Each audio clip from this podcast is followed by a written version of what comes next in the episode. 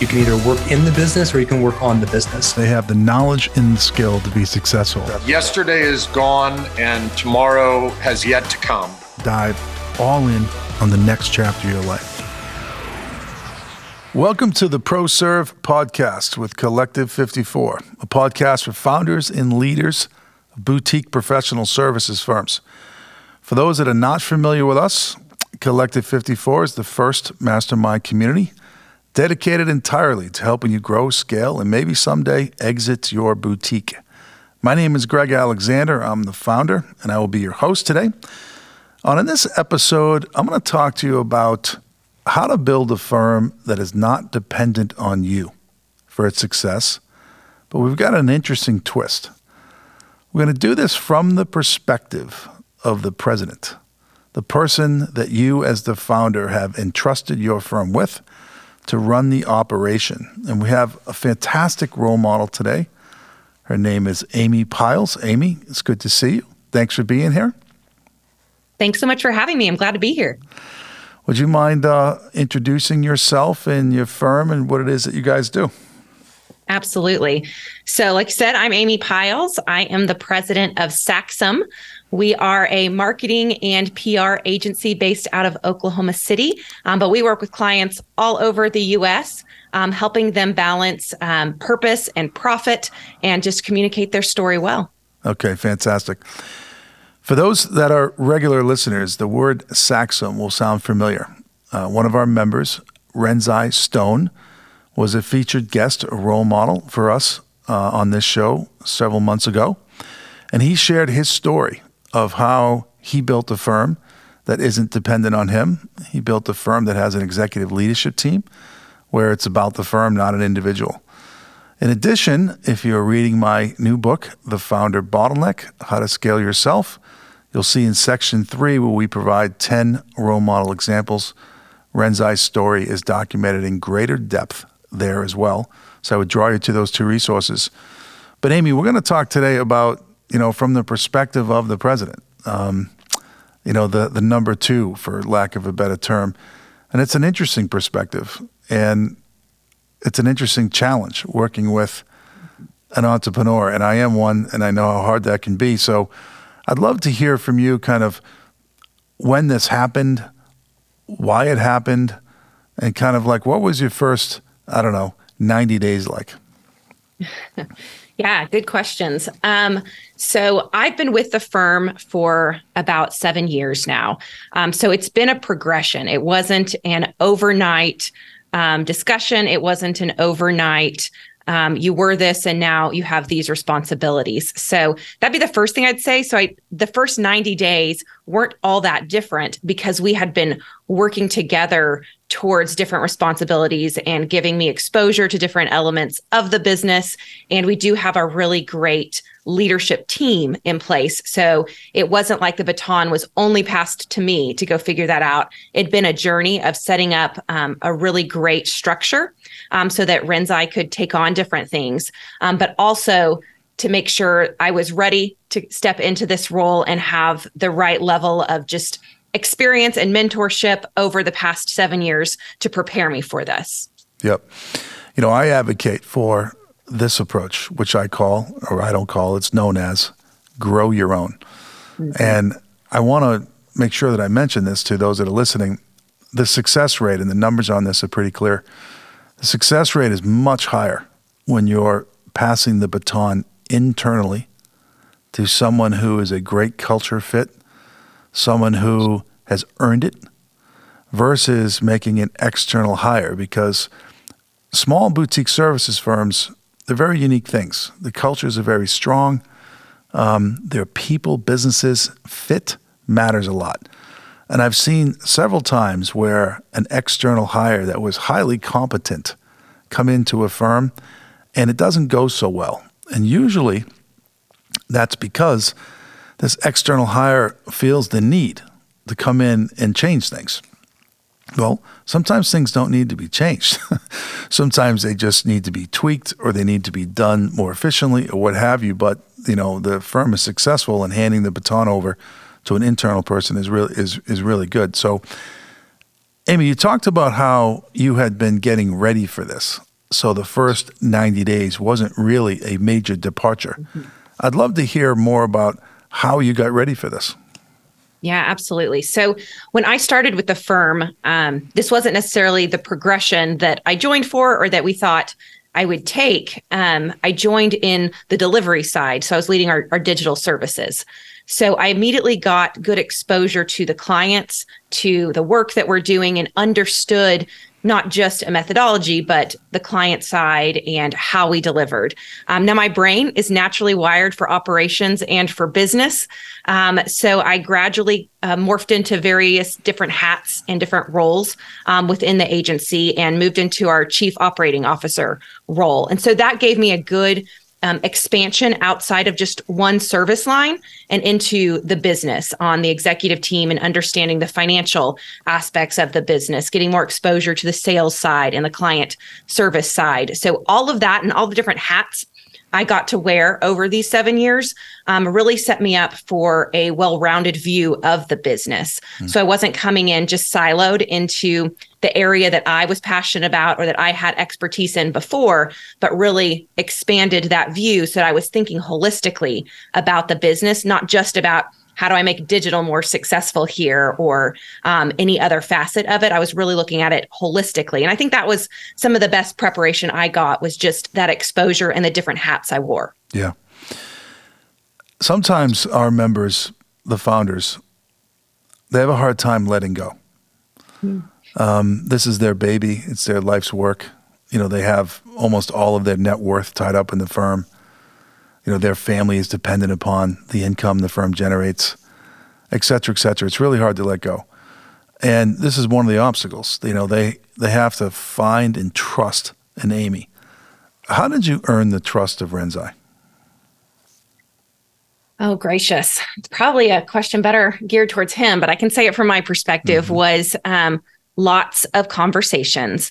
Um, also, I think entrepreneurs want to be able to pass the baton to somebody who will disagree with them, mm. to somebody that will um, dive in on an idea or challenge an idea. Um, and I think one of the things that I was able to do is push back at the right ways um, when it needed to be to show that we could form ideas better together um, rather than being an order taker or just um, doing exactly you know what he had set out. And i think we we discovered that we could do things um, better when we collaborated. And i think that that started to instill trust um, that i could make decisions that i could um, jump into a big vision idea but i could also figure out how to tactically make it happen um, so that we weren't living in two different worlds all the time or i wasn't just doing exactly what he said but showed that i could make those decisions and lead a project through to completion without him having to hold my hand or be right there with me. Mm-hmm. Very good. Another question I want to ask you is that, I mean, the benefit to the founder of delegating strategic items to somebody like yourself is they now free up their time and they can amplify themselves and really go pursue the vision. These entrepreneurs, these visionaries, they have a vision and they want to go after it, but very often that vision never materializes because there's just not enough hours in the day to go after it. But if they have a great partner like yourself and, and you can run the firm, they're now working on tomorrow's business while you're working on today's business. Now, that sounds great on paper. Where it breaks down oftentimes is the founder has one foot in the old way, one foot in the new way, and he or she keeps sticking his or her nose where it doesn't belong. And what's required there is the partner, you in this case, has got to manage up. Has got to get the founder out of the day to day because they muck it up when they jump back in. So, how do you manage up, and what advice would you give others to do so? Yeah, absolutely. You know, I think it has been a journey. It's again not an overnight shift. That takes um, a lot of conversation, and it takes um, having the right places to pull the founder in so that they can have a voice where they should and where they want to. So I think that there's some strategic managing up of this would be a good opportunity to bring Renzi in or to have him lend his expertise, but quickly um, know how to transition it out of lending an idea to managing that all the way through. And so I think that that's the the art of it is knowing those right um, touch points for input, for collaboration, and for vision, um, but making sure it's clear that the team is going to take it from there and actually go execute it or let it fall to the wayside if it should for the client or mm. whatever that is. So I think that there's just those strategic elements that you need to be able to pull them in on um, so that you're feeding what's important to them um, and they don't feel completely disconnected, but you're not letting it linger for too long. Yeah. You know, Saxum is what we refer to internally as a power member, and that's defined as a firm that joins as a team as opposed to an individual. And they do so for the things we're talking about today. So I've had lots of conversations with your peers, you know, the, um, the partner to the founder. And one of the frustrations I hear from them, and I want to kind of put you on the spot here, is the, the, the visionary founder is an idea machine. I mean, they have 10 ideas a day and they think every idea is the next great breakthrough idea. And they keep firing off these ideas, you know, to their execution partner. And the execution partner starts to say, oh my gosh, like, first off, how do we prioritize these? Some of these are crazy. We shouldn't be spending time on this. Oh, by the way, there's a finite amount of money, of people, of hours in the day. Like, how am I going to get all this done?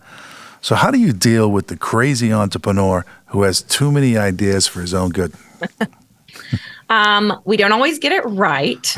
Um, I'll say that first and foremost. We're not definitely the the perfect model student for that, but um, you know, one of the things that we've been trying to work on is a standard language of prioritization so that we can have a matrix where we can say we're going to strategically invest here we're going to drive daily over here and then we're going to delay some of these other things that may be great ideas That's interesting. but let's put it in a delay um, category and when we're done with something that we strategically invested in and it's now daily operations, we can look at what comes in next, or we can stop doing something here because a better opportunity has come.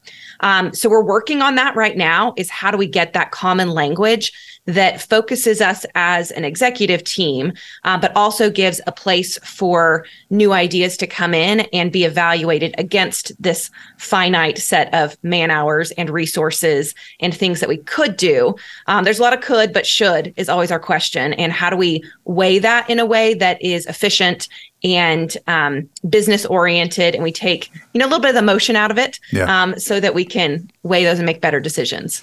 I like that. That's a structured thinking towards prioritization a matrix mm-hmm. if you will. That's a really good idea. Okay my last question and then we'll wrap it up is let's talk about money budget. So staying on this theme of this visionary founder with a ton of ideas and then he comes to you and says go execute all these things. Well some of these things take money and then there's a conflict because mm-hmm. the founder is pulling the money out of the business and paying himself. And then to go do some of these ideas he has, you know, he's going to make less because it's going to require investment. And usually these founders don't want to go to a bank or don't want to go to an investor. They've got to fund it through operating cash flow. So how do you reconcile, you know, all the things that your founder wants to do with the hard truth of what the P&L says? Yeah. Um, we are very aligned on what some of our core KPIs for the business are and those metrics. So that helps from the get go of what's our profit margin, what's our people ratio that we're willing to have, what is, you know, investment in business development. So we have a lot of um, predefined and agreed upon metrics that we set that gives us a good rubric to make decisions against. And if an idea comes from anywhere, whether it's from us up to him or him coming in with an idea, the investment conversation comes with we can't do it within our metrics. Are we willing to sacrifice one of these? Are we willing to take less profit for a period of time in order to fund that? Or do we want to bring that in in a different way? Ours has typically been we're willing to sacrifice profit yep. um, to invest in a way, and we take those out of our kind of KPIs and metrics that we're measuring the success of the business on. Um, so we come we come to alignment and agreement around how much we're willing to invest and what's the sacrifice to profit And if we can exceed that, then, you know, great for all of us. Um, but we at least have some alignment right there at the metric level. Yeah, fantastic. Okay. Okay, listeners, I'm going to point you to a couple of resources. So, first, if you're a founder and you don't have an Amy, you need to get one. And the best way to do that, in my humble opinion, is to read my new book, The Founder Bottleneck How to Scale Yourself. And it's going to talk about how to identify a high potential employee and how to determine what to delegate, how to delegate it, and when to delegate it. So that would be step one. Step two would be if you want to take it to the next level and you want to build a firm that doesn't depend on you, you should enroll your Amy or Amy's into Collective 54 and, and specifically have them master the boutique framework. And I'm proud to say that we've invested heavily and we now have uh, detailed how to online training, chapter by chapter, with new exciting tools that you can go do that. So I would point you towards that when that comes out, which should be in the first quarter of 2023. So get yourself an Amy and invest in Amy's development so that she can help you build a firm that doesn't depend on you. So, Amy, I, I, could talk to you about this forever, and I'm sure we'll have a chance to continue our dialogue. I'm really looking forward to the Friday session where we'll have the member Q and A. I'm sure you're going to get a lot of questions there, but really appreciate you. I love having you in the group. It's I've had a chance to get you know know you here recently, and you're a shining star, and it's it's just great to have you in the in the collective. Oh, well, thanks so much. I enjoy it as well. Okay, fantastic. All right, so if you are a founder or a leader of a boutique pro serve firm and you would like to belong to a community of peers and meet great people like Amy, consider joining Collective 54 and you can apply at collective54.com. If you're not ready just yet to join, but you want to educate yourself on topics like this and others, I'm going to suggest you subscribe to Collective 54 Insights. And there you'll find uh, benchmarking data. You'll find podcasts like this one. You'll find a great blog. We even have a best selling book called How to Start, Scale, and Sell a Professional Services Firm. So you can find all, all of that there at collective54.com. But until then, thanks for listening, and I uh, look forward to our next episode.